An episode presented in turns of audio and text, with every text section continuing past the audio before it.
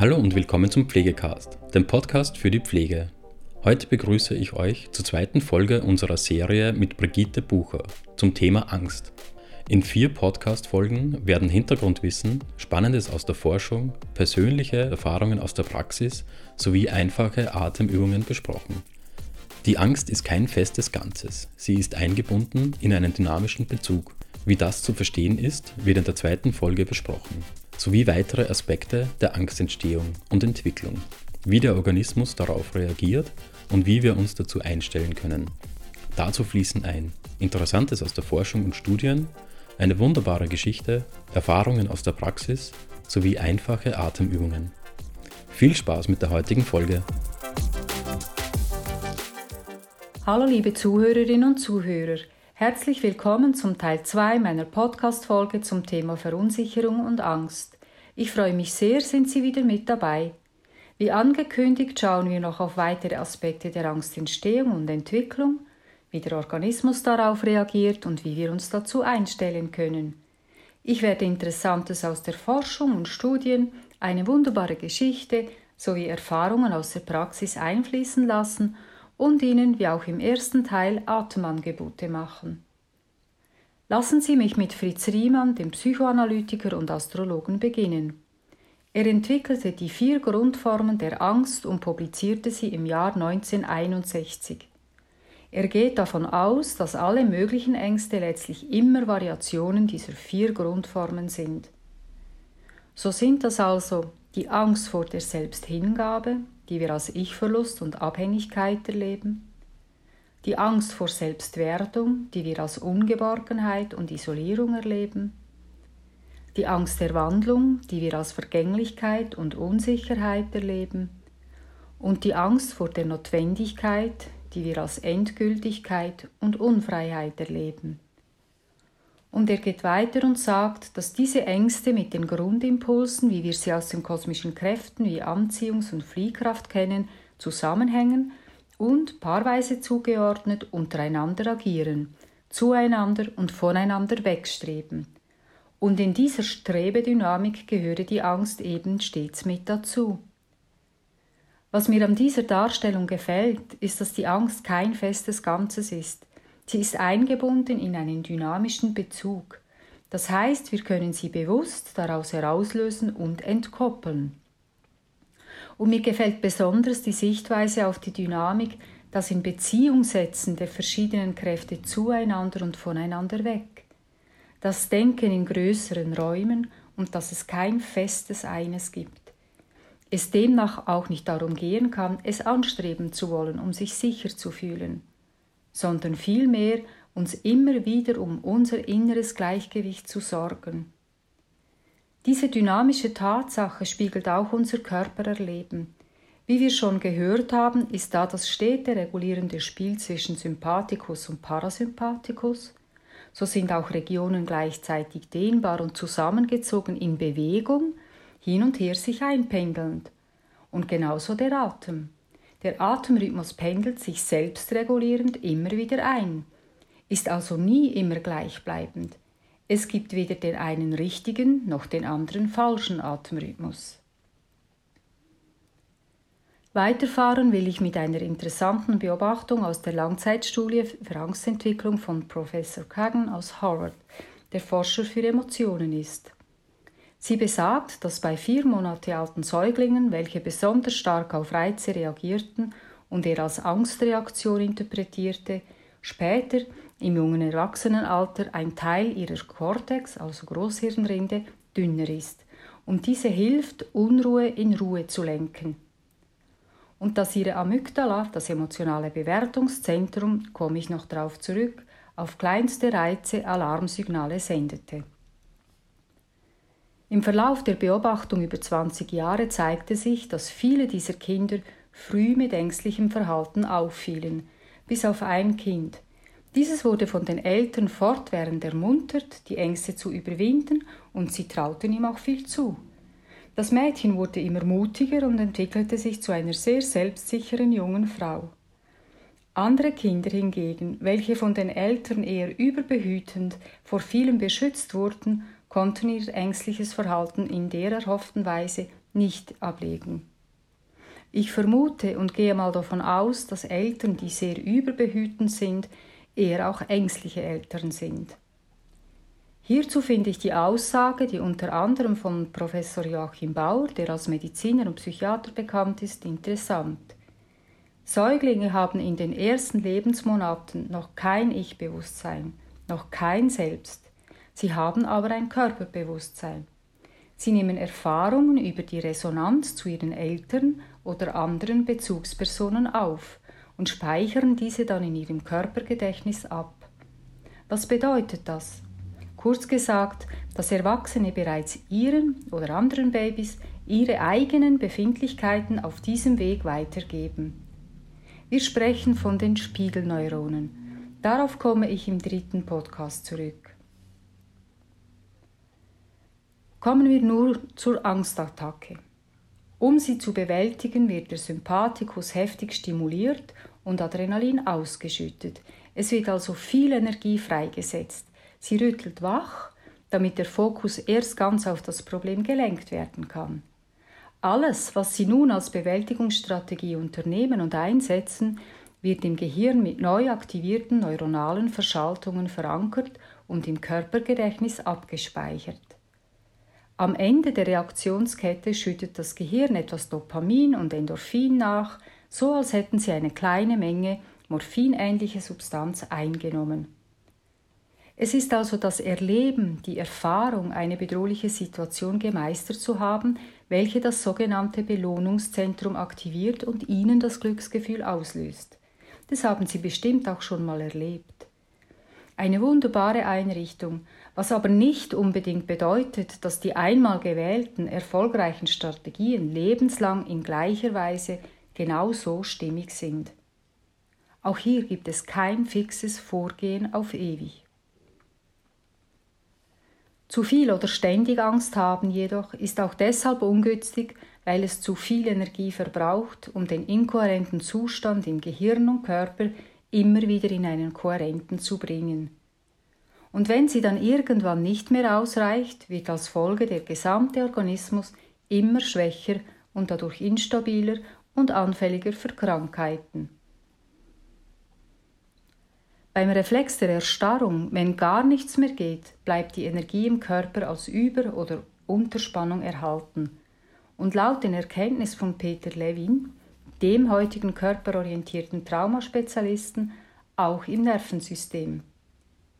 In der Erstarrung, im Freeze-Zustand, wird das autonome Nervensystem, also das vegetative Nervensystem, wie schon mal erwähnt, gleichzeitig mobilisiert und immobilisiert. Sie können sich so vorstellen, wie wenn Sie Vollgas geben und gleichzeitig voll abbremsen würden. Und dafür braucht es nicht immer ein großes oder gar traumatisches Erlebnis, ein plötzlicher mehr oder weniger heftiger Schreck, ein Schlag, der vielleicht zusätzlich mit anderen verletzten Inhalten unbewusst verknüpft wird, langt durchaus aus. Wenn nun diese Übererregung nicht gelöst wird, bleibt sie als Blockierung eingebunden oder wie wir auch sagen, eingefroren zurück und aufrechterhalten und wird dann als Erfahrungswert im Gehirn, im autonomen Nervensystem und im Körpergedächtnis als Angstquelle gespeichert und kann so x-beliebig getriggert werden. Lassen Sie mich an dieser Stelle zur Unterscheidung noch Peter Levin zitieren, wie er ein Trauma definiert. Zu einem Trauma kommt es dann, wenn wir zutiefst verängstigt sind und an körperlicher Bewegung gehindert werden oder uns in der Falle fühlen. Wir erstarren wie gelähmt und oder brechen vor überwältigender Hilflosigkeit zusammen. Das innere Zusammenbrechen im Zustand hilfloser Resignation, wenn die Muskeln kollabieren als würde alle Kraft entweichen. Der Verlust des Lebenswillens bilden den Kern tiefer Traumen. Er sagt, um das der Vollständigkeit willen auch noch zu erwähnen, dass, wenn wir lernen, auf die Weisheit des Körpers zu hören, der sich in der Sprache ohne Worte ausdrückt, kann ein Trauma transformiert und aufgelöst werden. Lassen Sie mich dazu eine kleine wunderbare Geschichte erzählen. Seit ein paar Tagen hege und pflege ich in einem Brutkasten Schwalbenschwanzraupen, damit sie geschützt auswachsen, überwintern und im Frühling schlüpfen und sich in diese wunderschönen Schmetterlinge entfalten können. Nun habe ich also heute in einer meiner Pausen entdeckt, dass ein kleines Baby von circa drei Millimeter vom Fenkelast auf den Fließboden heruntergefallen ist. Es lag wie verloren da und bewegte sein allerwinziges Köpfchen noch ein bisschen hin und her. Ich wollte es natürlich retten und wollte ihm helfen. So lockte ich es auf einen neuen Futterast, was mir mit allen Bemühungen nicht gelingen wollte. Es konnte den Ast einfach nicht packen und fiel immer wieder runter. Und auf einmal bewegte es sich gar nicht mehr und lag nur noch da. Ich dachte, ui, aha, jetzt ist es zu gestresst und geht in den Todstellreflex, ist im Freeze-Zustand gefangen. Ich ließ es also in Ruhe und wartete ab und wollte es eine Weile später allenfalls nochmals versuchen. Also ging ich später wieder hin und da lag es nun winzigst völlig in sich zusammengekugelt da und ich dachte, oh je, jetzt ist es tot. Die ganze Situation und meine wahrscheinlich viel zu invasiven Rettungsversuchen haben es wohl so sehr gestresst, dass das autonome Nervensystem völlig kollabiert ist und es keine Kraft mehr zum Leben hat. Es ließ mir dann doch keine Ruhe und so ging ich nach etwa drei Stunden nochmals hin und wollte nachschauen, was jetzt ist. Und siehe da, es krabbelte wieder in völliger Länge auf dem Boden herum und fand dann mir nichts, dir nichts auf die feinen Verästelungen des Fenkelastes, den ich ihm nun wirklich äußerst sachte nochmals einfach nur ganz nah an seinen winzigen Körper hinlegte, damit er sich an ihn klammern konnte.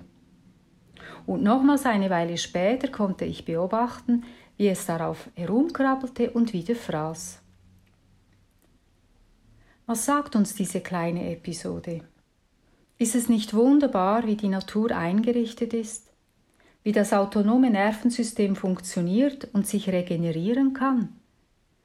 Wenn Raum und Zeit gegeben sind, eine sichere Umgebung gewährleistet ist, kann sich ein so winziges Wesen vom traumatischen Angststress wieder erholen, wieder in seine Kraft finden und mit einer ganz, ganz sachten Unterstützung sprichwörtlich den Lebensast wieder erklimmen, um weiterzuleben bis hin zu seiner Entfaltung.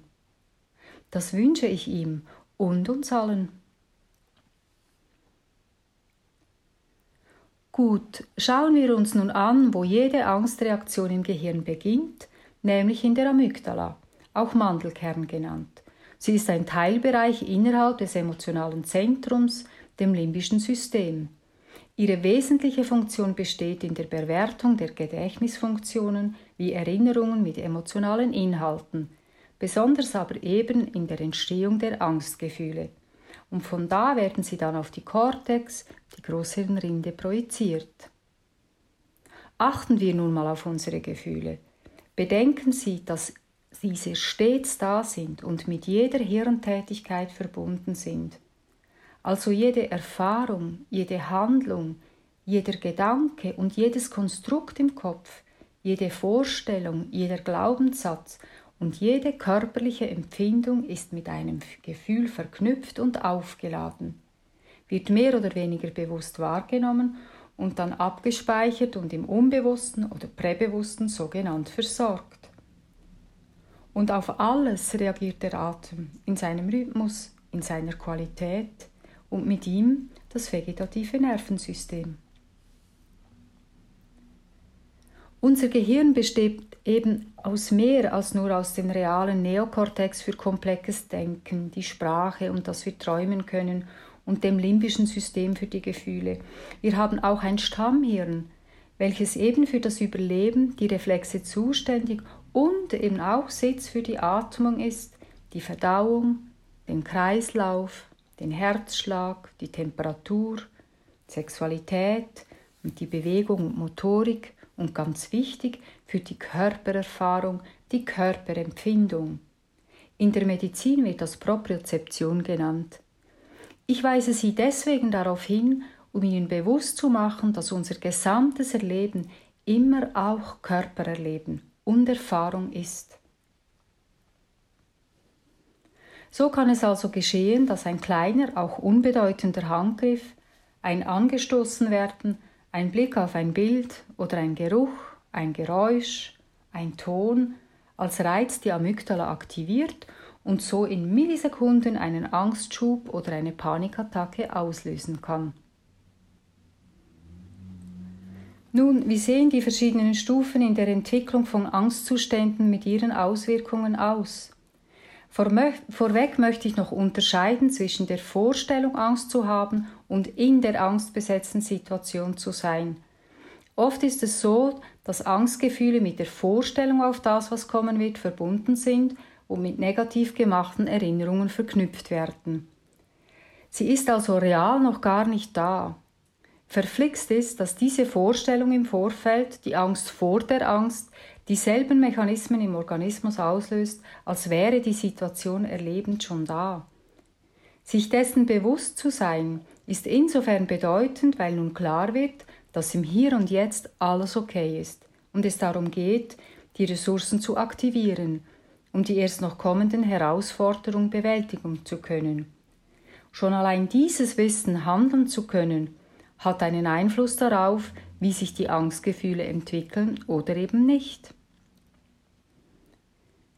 In der angstbesetzten Situation zu sein, wenn sie jetzt also real da ist, geht es darum, die ersten Symptome zu erkennen und sie mit passenden Interventionen auffangen zu können, damit sie sich bestenfalls wieder abbauen und sich nicht ins Dramatische bis hin zum Erstarren weiterentwickeln muss.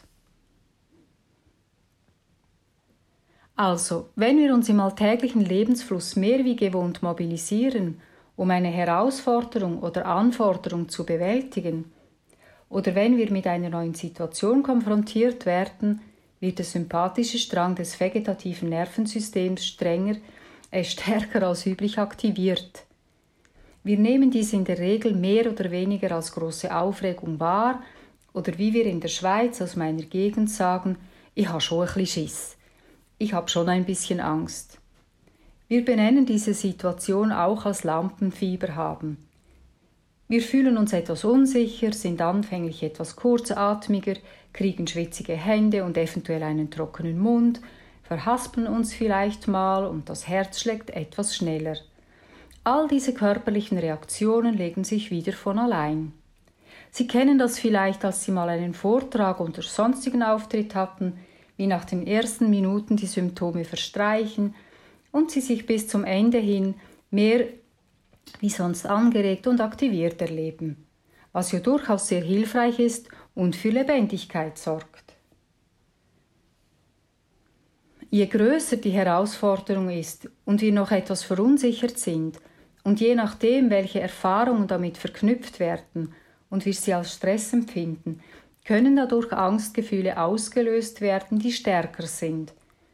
Der Sympathikus wird deutlich stärker mobilisiert. Es kommt zu einer veritablen Kurzatmigkeit. Der Einatmen wird in die Brust hochgezogen. Hände und Knie werden zittrig, die Stimme wackelig und öfters auch leiser. Der Blick trübt sich und die Konzentration wird brüchig, so dass im Gespräch oder Vortrag der Faden verloren gehen kann. Die Verdauung wird erst noch gebremst, da die ganze Energie für diesen Überlebensprozess gebraucht wird. Manche beschreiben auch eine Enge in der Kehle, als würde sie zuschwellen, was besonders Angst macht. Es handelt sich hierbei in der Regel um das sogenannte Globus-Syndrom und ist eine reine vegetative Reaktion, die vorgaukelt zuzuschwellen. Real tut sie das jedoch nicht. Solche Angstepisoden können wir gerade noch halten. Im besten, besten Fall bauen sie sich wieder ab, beruhigt sich alles wieder, sobald die Situation vorbei ist oder dann kurze Zeit danach, wenn wir loslassen können und der Parasympathikus wieder stärker aktiviert wird. Wenn eine Anforderung, die schwer zu bewältigen ist und ein gewisses Maß an Stress erreicht ist, können wir irgendwann in eine angstmachende Schlaufe geraten – nämlich dann, wenn der Eindruck entsteht, jeden Tag kämpfen zu müssen, ohne dass dabei tatsächlich etwas Konstruktives herauskommt. Und sich die Hilflosigkeit immer mehr auszubreiten droht, wir also viel innere Kraft mobilisieren und sich der Sympathikus dabei immer noch mehr aufschaukelt. Und wenn dieser andauernde Stress derart überstrapaziert wird, es irgendwann einfach zu viel ist und nicht mehr klar ist, soll ich weiter kämpfen oder gehen, fliehen sozusagen, kann eine Panikattacke ausgelöst werden. Entweder baut sie sich wieder ab oder sie führt in den Freeze-Zustand und oder gar dann auch in ein Burnout hinein.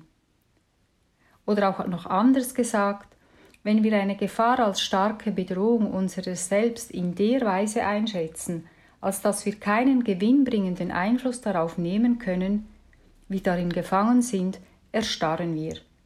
Und wie gesagt, erst wenn wir überwältigt zusammenbrechen, ist die Situation als traumatisch einzuschätzen.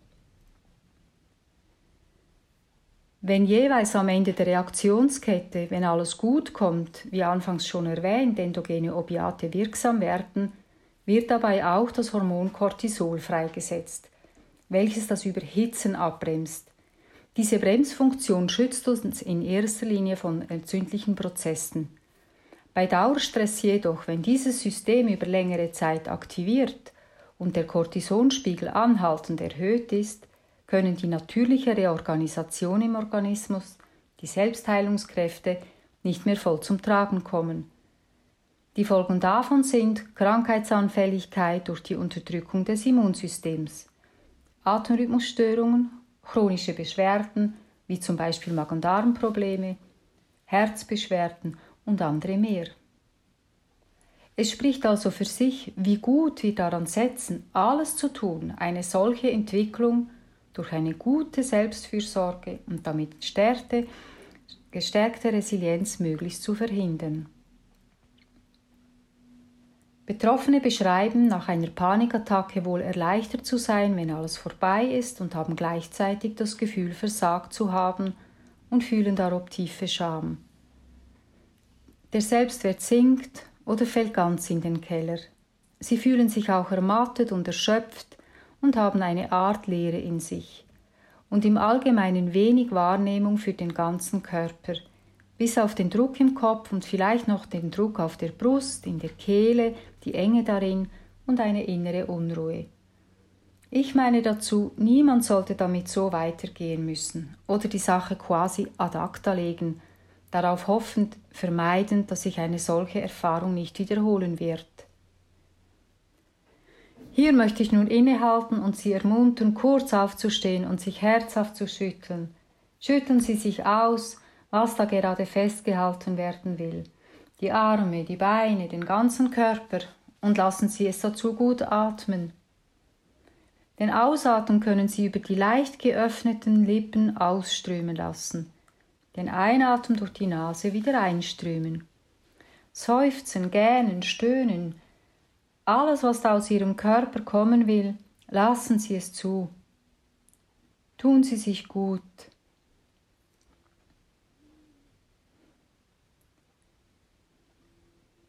Und wenn Sie sich wieder hinsetzen, bleiben Sie doch noch einen Moment ganz bei sich und nehmen Sie wahr, wie der Puls langsamer wird, die Anregung sich legt und der Atem sich wieder beruhigend einspielt. Nehmen Sie sich die Zeit.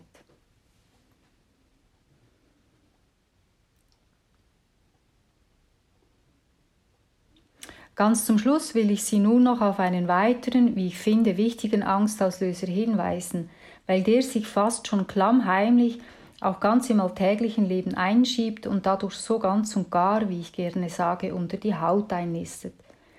Wenn also die Diskrepanz von dem, was wir erwarten und erhoffen, und dem, was sich dann tatsächlich real abspielt, zu groß ist und damit im Gehirn eine starke Inkohärenz verursacht, kommt es auch hier zu einer unspezifischen Erregung.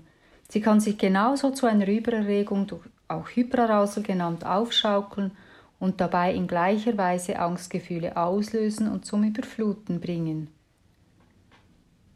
Hier, liebe Zuhörerinnen und Zuhörer, will ich mit meinen Ausführungen für heute enden. Im dritten Teil werde ich noch letzte Angstauslöser hinzufügen, dann zu den Ressourcen und was es für Interventionsmöglichkeiten gibt kommen, erneut Wichtiges aus der Forschung dazu nehmen und Ihnen auch wieder Atemerfahrungen anbieten. Ich freue mich, wenn Sie dranbleiben und grüße Sie einstweilen ganz herzlich, Ihre Brigitte Bucher aus Zürich. Tschüss. Ja, das war es auch schon wieder mit der heutigen Folge Pflegecast. Wenn Ihnen diese Folge gefallen hat, freuen wir uns, wenn Sie unseren Podcast abonnieren. Weitere Informationen zum Thema Pflege und allem, was dazugehört, finden Sie auf unserer Webseite www.pflegenetz.at oder unserem YouTube-Kanal Pflegenetz und unseren Social-Media-Kanälen. Alle Links zur aktuellen Folge sowie unseren Webseiten finden Sie in der Beschreibung. Bis zum nächsten Mal.